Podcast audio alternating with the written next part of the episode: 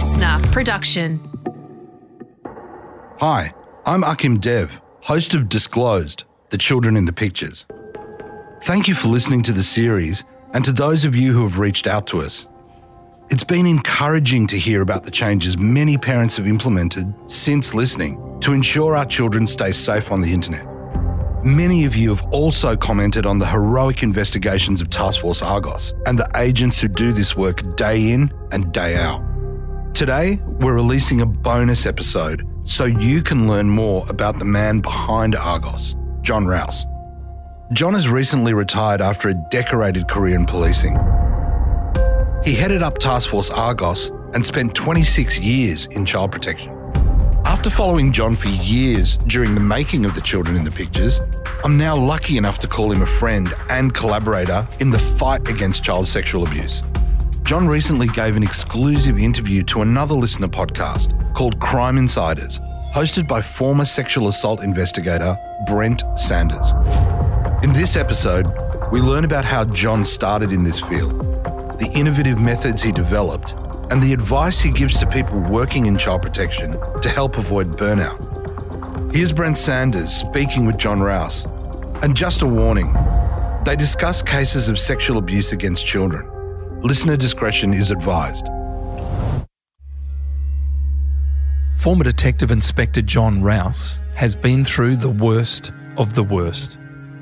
As the head of Task Force Argos, a team of dedicated people working to rescue our most vulnerable children from predators, Jon's devotion to preventing child exploitation has sent him through the dark web and he has come out the other side.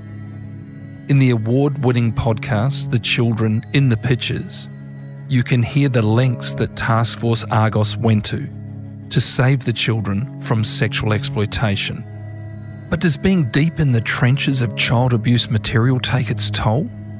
And how does one find themselves at the head of such a huge task force? G'day, Jon. Thanks so much for joining us. I spoke to you briefly just off air there for a little while, and you you strike me as a very sort of a humble, modest bloke. And so it's probably going to go against the grain, Jon, for me to introduce you the way I'd planned, which is I would say you would be one of the most decorated police officer in the country, uh, certainly in Queensland. I mean, I I read through here, Jon, the list of some of your awards. Goodness me. Queensland Australian of the Year, 2019, Queensland Police Medal, National Service Medal, Exemplary Conduct Medal, National Police Medal, and Australian Police Medal. I tell you, if they're all down in the pool room, mate, that's a very impressive selection, Jon. Well done. Uh, thanks, yeah. You'll you'll you can't see around my office here, but there's nothing hanging on the walls, and they're all everything's everything's in boxes in the cupboard. I guess sitting here as you are at the end of your career, um, I have a picture in my mind of you as a young green recruit. So I'm thinking, what mid '80s uh, Queensland? They're going into the academy. Uh, just give us a bit of an intro of how it all started, Jon. So yeah, in terms of joining the Queensland Police, I started in 1984 as a probationary, and six months was the the training period in those days, and then I got sworn in after that, and they moved you around a few initial stations just to wet your feet. I went to Brisbane Mobile Patrols. I went to a local station called Ashgrove Police Station, which doesn't exist anymore. It got burnt down, and City Station where I walked the beat for a while right. in the old polyester pants that were not designed for the climate of Queensland and chafed horrendously. Back in the day, Jon, you know, you talk to coppers now, it's probably a little bit different. But back, you know, I joined the job 84 myself and, uh, goodness me, if you if you were sent to a decent sized station, you didn't get in a patrol car for the first year or two. You're just out on the beat. You're walking around. Definitely at City Station, that was the case. We were you were clocking you know mm. 10, 12, 15 kilometres walking at night.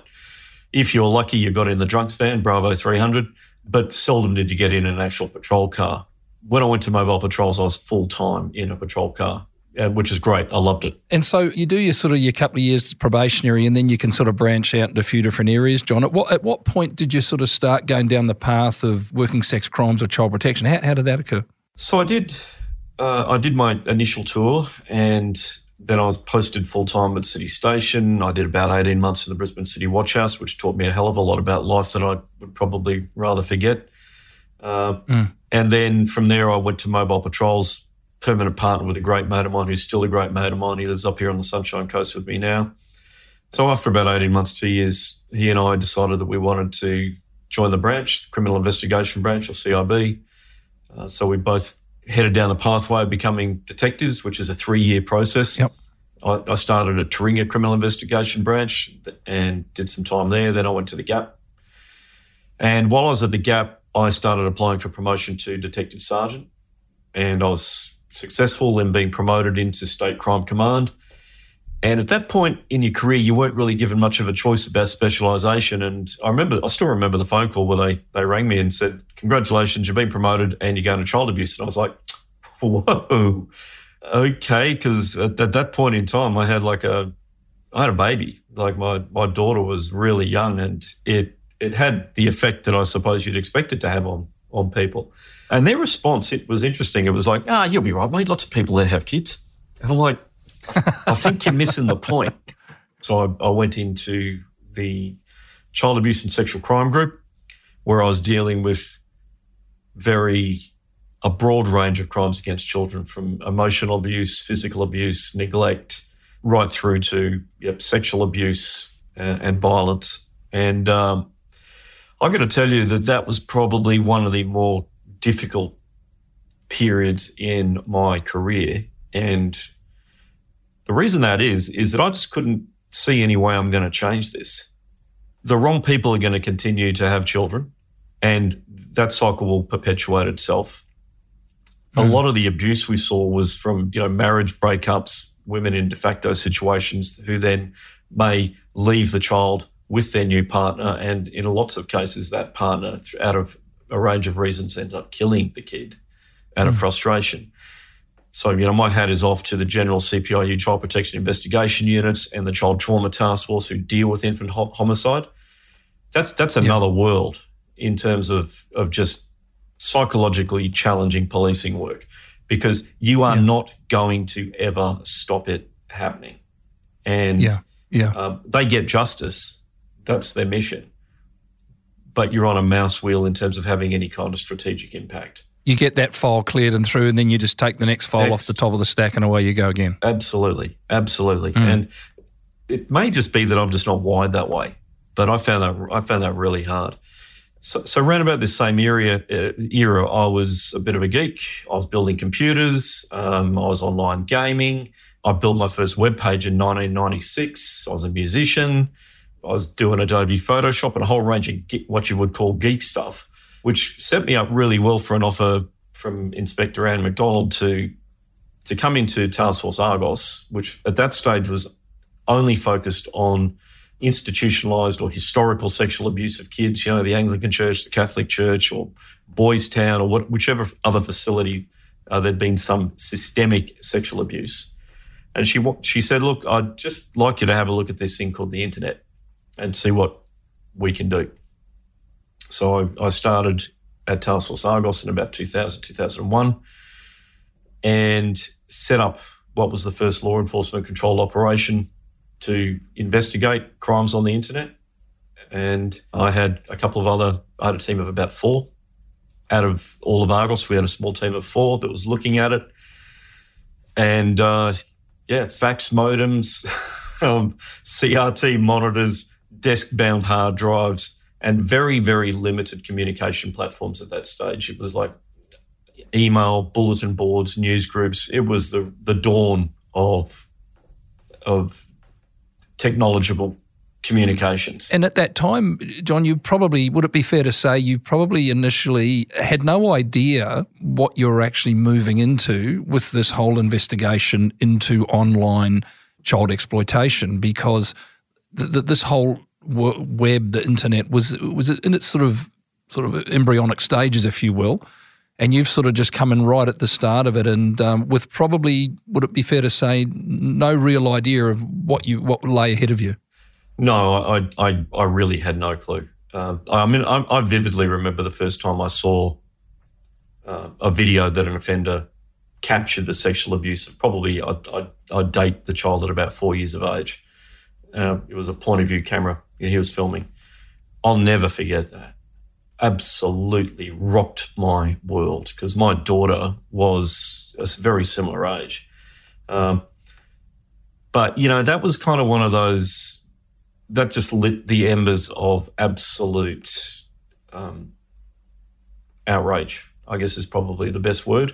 So I, I chose to then take on this uh, challenge that uh, Detective Inspector Anne McDonald had given me and set up the operation. I was very interested in the technology. That was really something I was fascinated by. But what really rocked my socks was, you know, the first time I hopped into an IRC or an internet relay chat channel, and and we were going online predominantly at that point as as kids.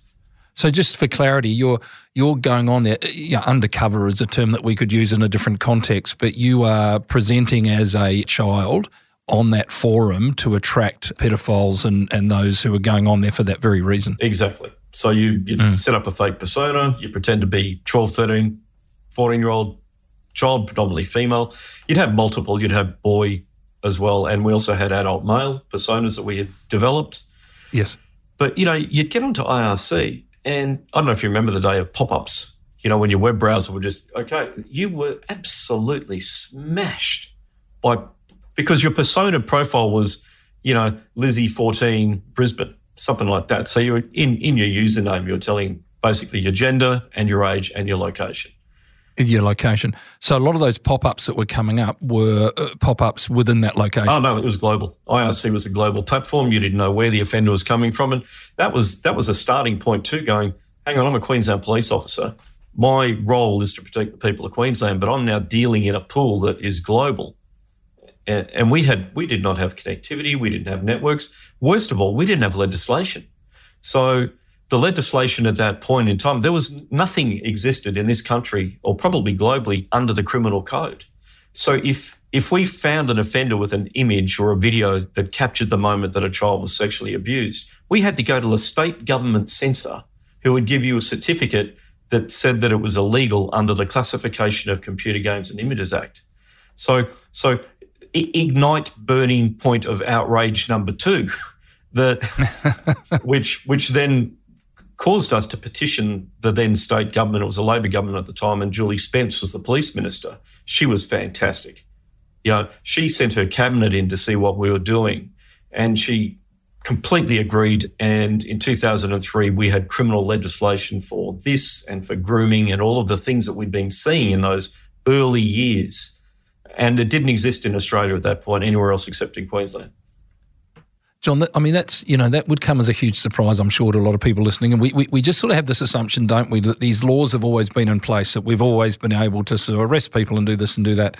The, the internet, which is, I would say, with regard to sexual crimes, certainly with regard to child exploitation, has been responsible for the, the, the, the biggest increase of any crime in any, any time that you want to look at, just because of the nature of it. And there we are with you folks, you know, just dipping your toe into it without any – sort of legal net in behind you whereby you can charge people and things. So it's not only not only were you trailblazers with regards to being police sitting at those screens and doing this, but you're also responsible, I would suggest, for what we now see as being all these laws that that can in fact offer some protection for for, for crimes of this nature. Yeah, that's that's absolutely correct. Uh, one hundred percent. The the Commonwealth legislation came in in two thousand and five after we did a national operation called Operation Auxin. Uh, there was about 700 plus Australians that were identified in that operation that had used their credit cards to purchase access to child abuse websites. You may also remember yes. back in those early 2000 era, the number of child abuse pop-ups that you got. It was just insane, you know, looking back at it now. But, but lots of Australians paid over 700, in fact, and it was more than that in the first sweep of Operation Auxin paid for access to those websites. When we closed that operation, you know, we arrested police officers, doctors, lawyers, teach every walk of life. That that operation was the wake up call for Australia. That changed everything at a national level. Yes, and, and and you look at something like that, Jon, the anonymity that is provided by somebody, you know, putting up a fake name and going into some of these environments suddenly hits that wall of legislation, and now we're moving into a different era of of, of policing. Yeah, yeah, absolutely. Yeah, that that was the dawn of of you know res- dedicated response capabilities across the country. You know, because prior to that, you had child protection investigation units or SOCITs in Victoria, whatever their name was, that were dealing with general the general crimes or the broader crimes against children agencies had to start looking at a specialised capability because it was a different set of skills to investigate this. not not just proactively, but also reactively. You know, how you execute a search warrant, how you interrogate the offender, how you get the data from their computer, all of that stuff. Trying to get cohesion across, you know, the UK, the US, New Zealand, Australia. Um, I mean, that is that is sort of next level. But in essence, that is what is required to take down some of these massive, massive um, uh, child exploitation rings that you've had involvement in over the years that you worked in this environment, uh, there would have been many, many cases, memorable cases, you know, for, for good and bad reasons, uh, to be sure. I thought we might just um, just put the spotlight for the benefit of the listeners on some of the higher uh, profile cases, um, by way of perhaps uh, taking our listeners into a very high level, high profile international investigation. Could could you just give us a bit of a an overview of that, Jon? And the challenge in doing that, I'll, I'll tell you, is that all of the big operations took several years. So this this will be a, and I'm going to miss facts, but I'll do my best. So it, it does speak to the the the value of those of international cooperation, uh, and you know we've had a brilliant working relationship with our cousins across the ditch in New Zealand. Uh, the De- Department of Internal Affairs in NZ have always been, you know, like a, a really progressive law enforcement agency. And I met a couple of the investigators from there way back in 2000. I'm still friends with them and they're still working. So they did an investigation locally in New Zealand. Uh, it was on a case, a tool called peer to peer, which is a file sharing application. They arrested a New Zealand resident who was in possession of a lot of child exploitation material depicting young boys being sexually abused. When they examined the content of this digital seizure, they saw some images of this little boy that weren't abusive, but they were concerning. They're concerning to people like us, where we can go, that's just not normal. The, the, yeah, there's a red flag. Yeah, the, the yeah. boy was yeah. posed and modeled in different locations, and it just triggered them. And they, through further examination of the offender's drive, they actually found a video that showed uh, a vehicle. It had a Queensland police, oh, Queensland, sorry, state registration plate on it. And in one of those videos, it showed the man that they had just arrested with two other men and this little boy. Now, you glue that together as a detective and you're going to go, we've got some concerns here. We've got now, we've just arrested this guy for possessing images of young boys. He's in Australia with two other men and a young boy. We're going to send that across the ditch. And they did. So we looked at it. We held exactly the same concerns that our New Zealand counterparts did. We went, this is not right.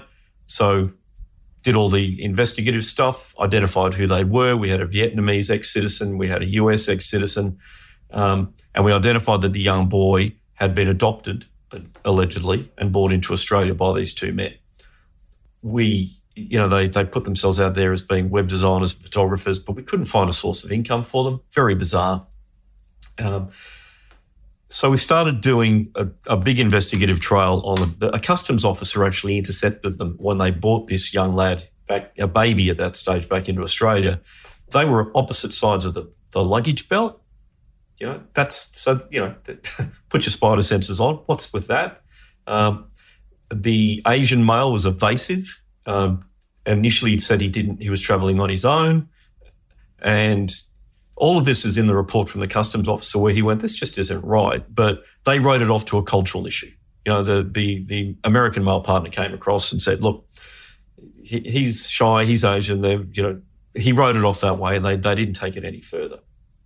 They got into Australia. They had this boy with them. So, so any of these cases that are involving technology, then digital forensics plays a big part. And we obviously were concerned enough to to make sure that we were digging into the digital seizure that the New Zealand authorities had from the offender over there.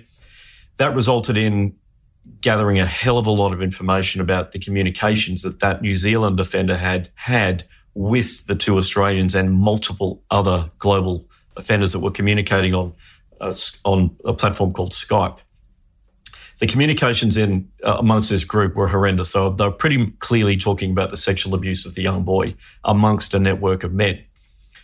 So what we began to do then was look at all of the other individuals, put together an analyst notebook chart of all of the players and all of their connections, all of their emails, everything that they ever said.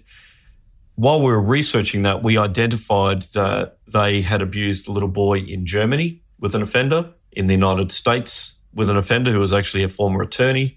Uh, we had sufficient now for a search warrant at our end. So just to clar- just to clarify here, Jon, this young boy that we're talking about was the supposed adopted son of the two gentlemen that you've mentioned. Um, one, I think, with an Australian citizenship, one perhaps with an American citizenship. Yep. That's my understanding.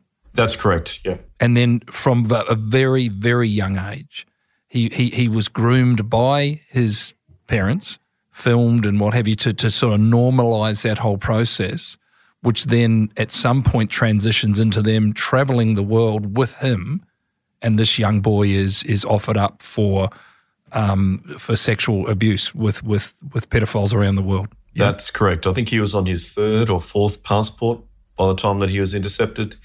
Um, the we found evidence going back when we dug right back that they had planned this for several years before they even picked him up.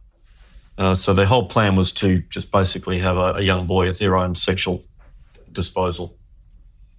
And were they getting some sort of financial benefit from this? Well, that's the interesting thing when we when I mentioned that we couldn't find sources of income for these guys. They're traveling the world with no evidence of how we how they were actually getting paid. So obviously, in that case, if you if you dig back into it, you can see that their travel was purchased by the individuals that they were taking the boy to. Mm. Now, Jon, what was your what was your personal involvement with bringing that investigation to a point where these uh, these two offenders were uh, uh, eventually arrested and charged? Well, your, your role as a detective inspector is is the operations coordinator. So from the from the hmm. outset, the information comes in because the New Zealand authorities. I knew John Peacock and I knew his boss Steve O'Brien. Uh, they reached out, so I have a look at the case coming in, and I, I can work out whether it's a high priority for us or not. And then you assign your investigative team your different capacities to it, your intelligence unit, your victim identification t- team to it, and you put a, appoint a, a, lead detective sergeant on the case. And uh, Detective Sergeant Ian Wells is the lead investigator on that. Uh, so you then work to support their investigation, getting them the resources they need. You have regular meetings, you provide guidance, advice, and maintain the international connectivity with the other countries. So ultimately, you're you're an operations coordinator. What was the defining moment that, that just sort of pulled everything in together with with regard to this case? Well, uh, we had completely exhausted all of our traditional investigative processes on this particular case, and it sometimes it's just bloody amazing good luck, or you know, the hand of whatever deity it is that you you pray to. Um, but while we were doing this, there was an investigation going on between the United States and Canada into a child sex offender network uh, of predominantly, well, actually all males and boy lovers. And this investigator had arrested an offender in Florida. And when he arrested him, he did the digital seizure. He he identified the male was abusing a young boy. And he didn't he couldn't identify who the child victim was and the offender wouldn't disclose. The young boy had a very distinctive tattoo on the side of him. Now he, that didn't help him though. It, it, his investigation into that side of it had closed as well. But he happened to be walking down the corridors of uh, CEOS, which is the Child Exploitation and Obscenity section uh, in Washington which is the prosecutorial body that sits above the FBI and HSI and uh, the marshals and everybody else. And they were having this conversation about this case that had come from Australia that, that had floundered in Los Angeles and a young boy. And he, he just walked past at that exact moment and he heard that and he said, Can I see the kid? Just the next morning, mate, I came to work and I had an email from him that was about a page long. I'm going to frame it and actually hang it on my wall because that, mm. if you asked me before about, you know, what, what's your happiest moment in your career, that was the happiest moment in my career because that email from him resulted in 30 and 40 year sentences for those two men for what they'd done to that little kid.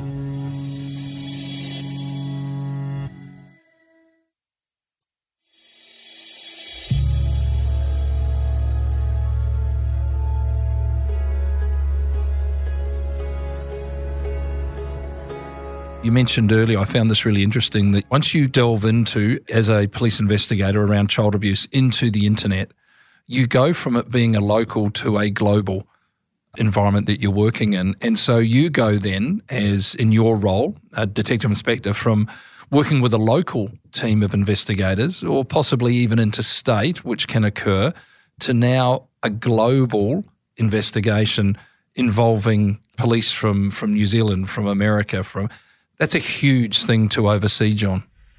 Yeah, it is, and I'll pay some tribute to former Commissioner Bob Atkinson there because he he maintained from the outset that our he supported what we did. So did um, former Deputy Commissioner Ross Barnett. They recognised very early from the work that we were doing that we were dealing with a borderless crime. We don't know where the offender or the child is until we actually know where the offender and the child is. And once we know that, can we turn our back on the fact that they're overseas and not try to drive an investigation? So, you know, Bob Atkinson supported uh, our, our, networking. I attended the, an Interpol meeting in 2005 where I talked about a couple of the cases that we'd done in Australia. My networks grew exponentially from there. I met Paul Griffiths there. Paul Griffiths ultimately joined us as our VID expert in, in Australia. He's a former UK cop. I met Adele Desirs there. She's part of our VID team now as well. And the VID team, Jon, what, what is the VID? Uh, so it's victim identification. If, if I'm going to look at the way holistically a lot of law enforcement agents investigate these crimes, it's almost a bit of a sausage factory. Investigative lead comes in from overseas, grounds the search warrant, execute search warrant, find child abuse material, arrest offender, put brief together, next case. You know, the critical thing that's missing there is the kids that exist in the images and videos on that offender's hard drive, not, not determining whether he's produced that content himself or herself, and not then looking to find out where they are. I don't understand why that seems to be rocket science to people. You know, it, you know, th- there are victims that have been horrendously abused, and you're looking at it as, you know, and I'm going to use the term because I never do pornography, you know, or kiddie porn, as some people call it too. It's not that. It's it's it's a moment in time where a, where a criminal offence was captured, and the only thing you're looking at as as an investigator is evidence for your brief of evidence to prove a charge of possession or distribution of child abuse material.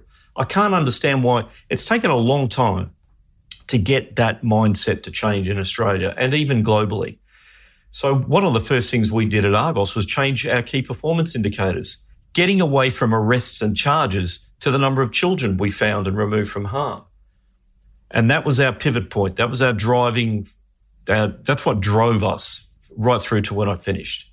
So this is a lot of what's driving me right now is correcting the errors of our past about the way we did these jobs, the way we did these investigations. Yeah, Jon, I can hear the I can hear the passion in your voice because these are this is a unique area of crime in so much as all crimes have victims. Of course, they do.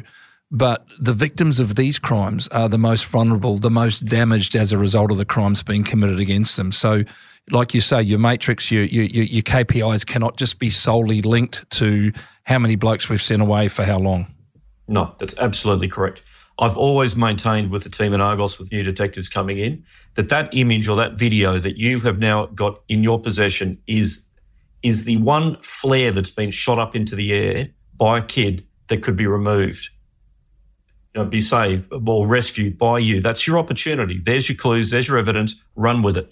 And that's that's why we formed victim identification capability. Dedicated experts that have got incredible skills, open source intelligence and analytics, language detection. They put everything they can into finding the children in those pictures.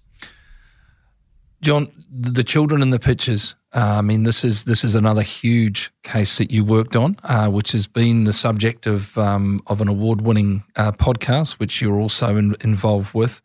The children in the pictures was um, not not dissimilar to the boy in the henna tattoo, in so much as it involved huge, huge numbers of of um, of individuals going online, and uh, in fact, I think there were forty five thousand active members on the Love Zone Child Abuse Network that Task Force Argos, under your leadership, identified, infiltrated, and and and finally shut down. Jon, can you can you give us a, an overview of your of your personal involvement uh, leading Argos into the the children and the pictures? This is this is one of the the biggest ever investigations into online child exploitation. Well, this started once again with some of our our friends over in Canada. Uh, they they did an investigation into a a pay for view, a commercial pay for view child abuse website. It was called Operation Spade they sent globally investigative leads to countries. Um, and there was a whole lot of political issues around this that I'm not going to go into today. But ultimately, what happened was the Canadians, Paul Krawczyk from Toronto Police, rang me and said, Hey, Jon, where you at with Operation Spade? I said, I don't know what you're talking about, buddy. Send me the case files. He sent us 37 cases for Queensland. We arrested 34 of 37 which was one tenth of the world's arrests in that operation, hmm. on one search warrant, uh, where our crew went through the door, the offender bolted out the back. He was hiding in the bush when he was finally arrested, and he was a identified as a VIP member on the Love Zone on this Tor group. That was the beginning of that investigation. Now, Jon, this is a very crucial part here because by arresting that individual, am I right in saying this gave you, as investigators, a portal by which you could enter using his identity into that child abuse network? Yep, that's 100% correct. What, and it goes back to, let just mirror back to the sausage factory mentality about law enforcement, okay? If I'm ever talking about this case, I almost compare it to the Matrix taking the red or the blue pill. You take one pill, you prosecute the offender, you move on to your next case. You take the other pill, you go down the rabbit hole. All right. And by, by going down the rabbit hole, which is identity assumption, social engineering, becoming somebody else, you are then you're doing your job as a digital detective because you've you've taken you've you've now elevated your position into a network. You're in a respected position. You're in a trusted position, and we then exploit that. So this is, you know, most are familiar with the term undercover policing, which is a, a physical environment where, uh, you know, you drop a undercover police officer in into glean information, report back, and arrests are made, and organisations are shut down. This is the virtual cousin, if you will, or, or you know, or uh, partner of undercover policing. Now, that in itself, Jon, goodness, having one of your officers presenting as a VIP member of a child abuse network that has 45,000 members. Um, that in itself, uh, that's a massive, massive ask for somebody to take that role up, even though it's online, but to take that role up ongoing to gather enough information to shut this process down. Yeah, it's it's variable depending on how active the account you've taken over is. So this individual yes. had reached VIP level based on his contributions and his on, ongoing sustained membership. With him, uh, we were fortunate it wasn't a heavy lift for the coverts because he wasn't talking to too many people and he wasn't challenged. If you look at my role in the case, we were able to just do what we do with all of these protracted cases. When we were never about dismantling that network and we were never never about breaking them and making hundreds of thousands of charges and all this. That wasn't what we were about. What that that group had access to what we call first generation content, which is it's being produced. Yes. Let me just hold you there, Jon, for the, the sake of explanation. They are producing live images of young children being sexually abused. There was a petition on this particular forum where called the Producers Lounge, where those members had direct access to children. And, and segue quick, very quickly 70 to 80% of contact offences against children are intrafamilial mum, dad, aunt, uncle, brother, sister, cousin, but, right? So, so that, that generation of people who have contact with children were producing content for this forum. And a lot of it was done on request. Could you make this happen? Could you do this with the child? That sort of thing. So, strategically, from an investigative point of view, uh, our immediately to me, my response was we need to harvest everything that they're producing, every piece of content that we can intercept, and we need to put our victim identification goggles on here and try to find these kids. So we were just using it as a source for for child rescue. Uh, the the concept of bringing this network down because this is the first time we'd actually infiltrated or looked at a Tor site um, was a bit of an alien concept in the first you know first six to eight months. But the longer you're in these boards, the more you know, the more intelligence you glean, the, you understand the landscape. You can see that this is a criminal network. It's got a hierarchical structure. You've got admins performing specific roles on the board. So all of that starts becoming uh, increasingly an interesting challenge, made more so once we determined that the head administrator was an Australian. Yes, there's a gentleman based down in Adelaide. That's correct. Yep, Shannon McCoole.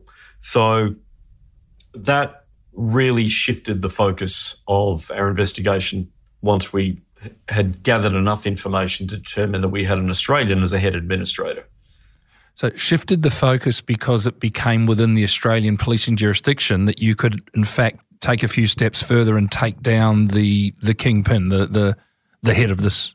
I, I would say that it was our responsibility to do that. I mean, we would not be relying on a foreign jurisdiction to do this it was absolutely our responsibility to work with our colleagues in South Australia to make sure that that was that arrest was affected. Yes. Mm. You bring something like this down, Jon, and, and, as you as you so clearly articulate, the focus for Argos became the well-being of the of the little ones, the kids that were being used as, as part of this terrible environment. Having said that, was was Argos successful in because of that connection in South Australia, closing down this um, this this organisation, this this website? Was it shut down? Yeah, so one hundred percent. Um, our, head of victim identification, Paul Griffiths, and our, our lead covert uh, travelled to South Australia at the time of the, the warrant execution on Shannon McCoole's address. Uh, he was successfully arrested, and all of the evidence needed to prosecute him was received. And that's when we took phase two of the operation, which was taking over Shannon McCoole's account and becoming the actual head administrator of the board. Jon, I go back to a, a, comment you made earlier, and I, it, I, made a note of it here, where you say that um, so much of, of policing, and sadly in the environment that you've worked in for so long, is um, you come to the realization that you you're never going to stop this completely, but you just got to save as many as you can through the process, amongst other things. You shut down something like this by arresting this this gentleman in South Australia who's who's the kingpin, but it's got forty five thousand members, so they're still out there. Um, is it almost like sort of cutting off the snake and it then grows another head and it pops up somewhere else? So we have this ongoing scenario. Well, that's definitely that's a good. Uh, it's the right analogy because the the reality is this particular Tor board, the Love Zone, had survived previous takedowns. Okay, and so I, I kind of had dual missions here. Yeah, we we've taken out the head admin, but we now need to take take this thing down so that it never appears ever again. Noting that we also knew that those members would migrate to other boards, which is fine, but it's our responsibility as the Australians taking out the head admin to make sure this doesn't happen. That required global cooperation uh, with the Dutch authorities because that's where the server was hosted. We had to work with them to get the server taken down. We had to then migrate the server to Australia to host it ourselves. And this is a, the very tricky end I guess from a detective inspector's role, if you want to keep circling back onto what I did, this is kind of where you're going. What's the strategic plan here, and and what is publicly defensible in the way that we're going to do this? So we we took a whole lot of steps. We had to host it in Australia. We couldn't run an administrator board that was running in another country, so we had to migrate it, mount it, launch it. We had to close membership to make sure that it didn't flourish while the, we were actually holding control. We had to kill the producers' lounge so that no more children were, were abused on demand. We had to socially engineer this network to understand why we were doing these things because you're going to get lots of questions from the board members and the administrative structure. Then we had to have a game plan on what we're going to do with those 45,000 people.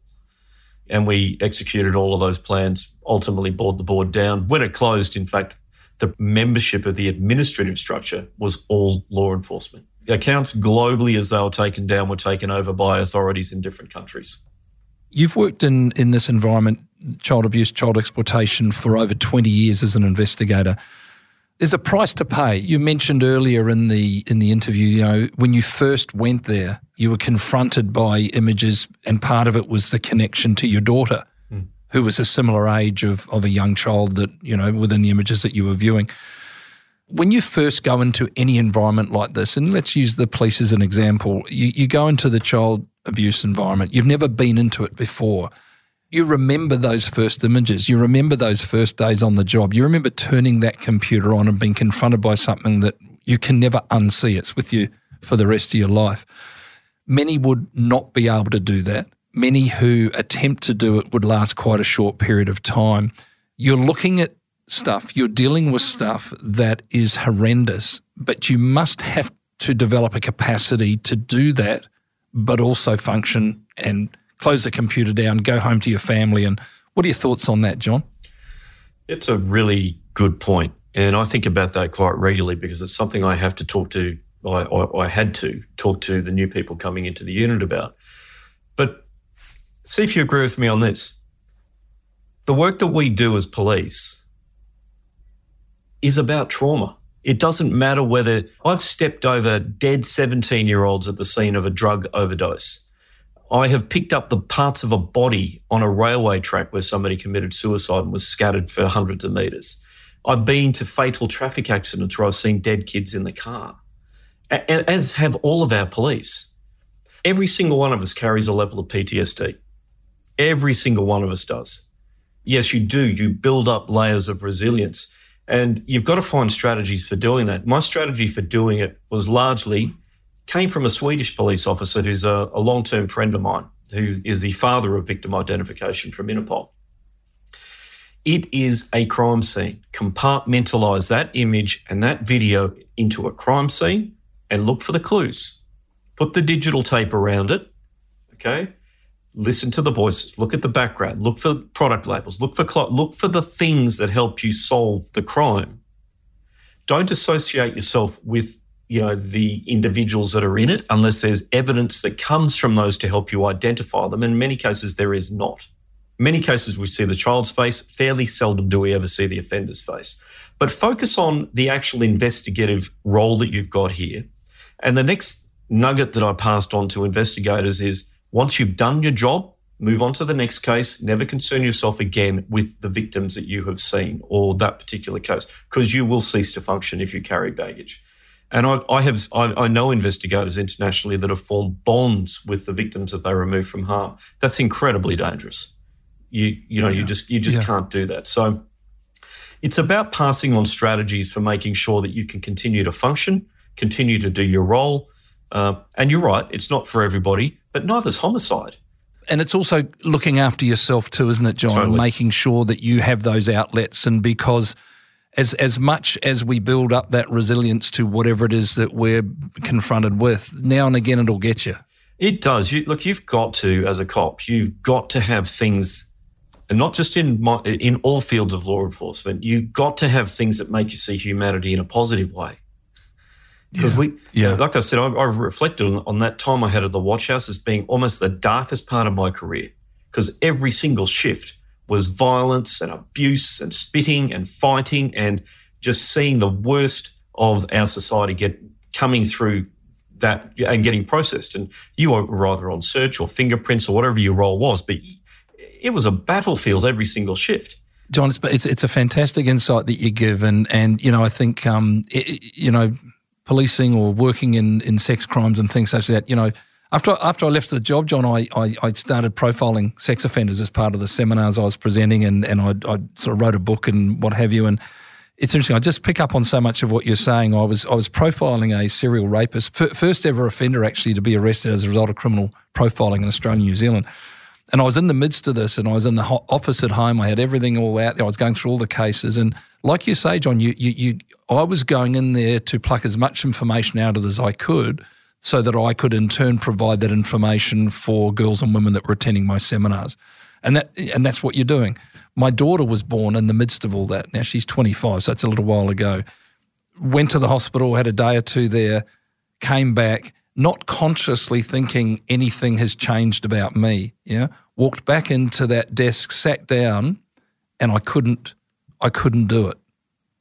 I, I, I, I, couldn't read what I had been reading without even giving it a second thought.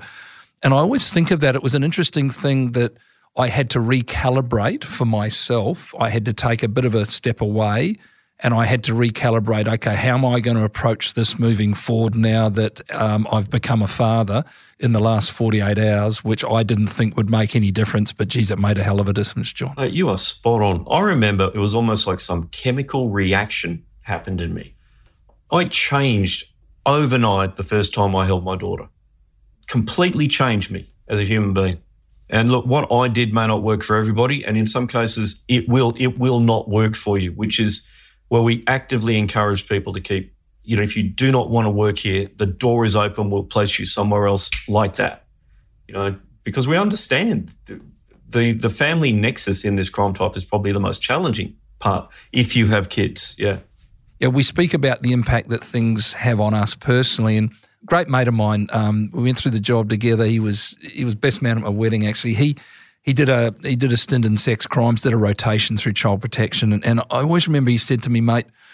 He said, when I started in that environment, he said, the hardest thing I found was going to the supermarket and walking around, putting things in the trolley and looking at kids with their with their dads, their mums, what have you, and and trying to stop myself from assuming that there's a percentage of these people that are abusing their kids. It could be that bloke there, that guy there, that kid. Does that kid look happy? They look unhappy. He said, I, I found myself, I'd be exhausted by the time I got to the checkout because I was sort of psychoanalyzing everybody because of the environment that I was in. You know what my, my uppercut moment, or actually slap myself, was? was, was I, I second guessed leaving my daughter with my father. You know, that was the moment where I went, you need to right. get your shit together, Jon, or else you are not going to survive. This is your dad. you know, that was a, that was kind of the pivotal change for me. Jon, it's been a stellar career with a lot of uh, highs, a lot of lows, and um, could you nominate your proudest moment? Is there one, Jon? Is there one that just bang jumps into your head when I ask the question there? Uh, Look, I think probably the one of the proudest things that I, am leaving legacy wise is the Australian Victim Identification Database. It's an Australian database that's hosted at the Australian Centre to Counter Child Exploitation. That helps out investigators every single day. It's uh, not only in trying to find kids uh, and new material, but it's it's reducing their exposure. You know that that that database eliminates content that they never have to see again. So that that for me is like an Australian legacy kind of item. I'm I'm very proud of that. I've still got other things that I want to do, but that one will always be, you know, it was a long fight. With all your experience, with uh, what you've seen, what you've done, is there any piece of advice that you could give our, our listeners, perhaps a safety tip or something that you know, relates to the area that you worked in that you could offer uh, for themselves or to perhaps, you know, for those that they, they love, their loved ones, protect them from crime? What, if you if you could pluck something out, what, what, what, something tangible, what would it be, Jon? The first one I would say is if a child, if your child ever discloses to you, believe them. That'd be number one. Okay, believe them. Don't doubt what they're saying. Believe them and treat treat it like it's the truth. Like it's the truth. That'd be number one. In terms of technology wise, if I had my daughter's now 28, but if I had a teenager now, 13, 14, 15 year old, before bed, surrender all devices. Phones, iPads, every piece of technology that has got internet capability is surrendered at the time you go to bed and you got it back the next morning. Um, a lot of what we're seeing now is what we call self produced content or victim produced content. Sextortion is the biggest challenge that we're facing at the moment. Particularly, it's now been monetized by financial offenders in Nigeria and, and the Ivory Coast. Uh, they are getting our kids to produce content and then they're using it against them. And it's happening in, in your home. The interesting trend there, too, Jon, and again, this is a discussion that we could have at, at another time. The change that I have seen there in the work that I do, I speak to, you know, 30, 40,000 students a year, is it as young men that are now being targeted for that quite frequently, Correct. you know, teenage boys, where we have in the past often associated porno, you know, pornographic images or, or, you know, naked images online where they can be used um, against young women. This this has taken a little bit of a turn where young men, teenage boys, are being encouraged to provide these and then being extorted and, and things such as that. One hundred percent, and the methodology around that is very sinister. I'll walk through how that how that happens. So, uh, look, the only only other final thing I'll say is, look, you know, if you're going to give your kid technology, can you at least take time to understand the technology? You know, if you're going to give them Samsung or an iPhone or whatever product it is that you choose that has got the capability to communicate on applications on the internet, understand those applications, understand that what security's been built into them, and maintain a relationship with your kid where they can actually come and tell you if they've got a problem. Jon, look, I say this with absolute sincerity. I just want to thank you so much for your service, Jon, for the work that you've done to be involved in the environment that you've been involved in for so long at such a high level, the difference that you have made for so so many people, so many kids here and overseas is um, it's it's absolutely amazing. You're an absolute champion, Jon, and I, it's been it's been a humbling experience to sit here and have a chat to you. And I want to thank you so much for being part of it. Thanks for listening to this bonus episode of Disclosed: The Children in the Pictures. We'll have more crime stories for you done differently on the Disclosed feed. And if you need support after listening today, you can call Lifeline on 131114. While you're here, why not check out more episodes of Crime Insiders on your LiSTNR app if you're in Australia or wherever you get your podcasts? I'm Akim Dev. Thanks for listening.